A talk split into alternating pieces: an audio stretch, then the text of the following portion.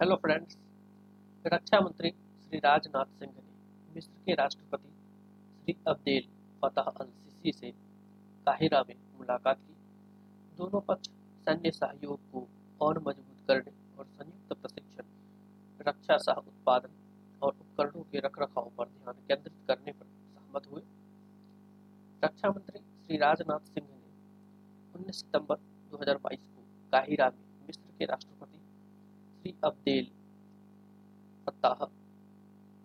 अल CC से मुलाकात की। रक्षा मंत्री व गर्मजोशी से स्वागत करते हुए। राष्ट्रपति अल सीसी ने बताया कि भारत और मिस्र के बीच ऐतिहासिक रूप से द्विपक्षीय संबंध अच्छी तरह से स्थापित है। उन्होंने दोनों देशों के बीच सैन्य सहयोग की सराहना करते हुए कहा कि समझौता ज्ञापन पर हस्ताक्षर रक्षा क्षेत्र में एक बड़ी उपलब्धि है।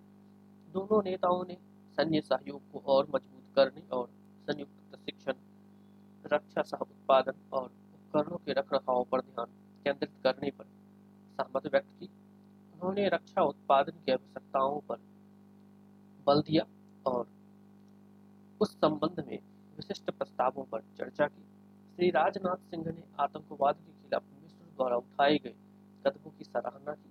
राष्ट्रपति सिस्टीस ने इस बात पर ज़ोर दिया कि आतंकवाद के खतरे का मुकाबला करने के लिए भारत और मिस्र को विशेषज्ञता और सर्वोत्तम प्रथाओं का आदान प्रदान करने की आवश्यकता है।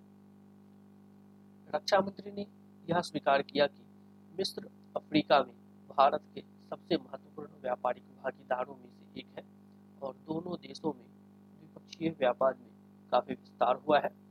उन्होंने भारत और मिस्र के बीच बहुपक्षीय मंचों में घनिष्ठ सहयोग व्यक्त किया। श्री राजनाथ सिंह ने नवंबर 2022 में कॉप 27 की सफल मेजबानी के लिए शुभकामनाएँ दी।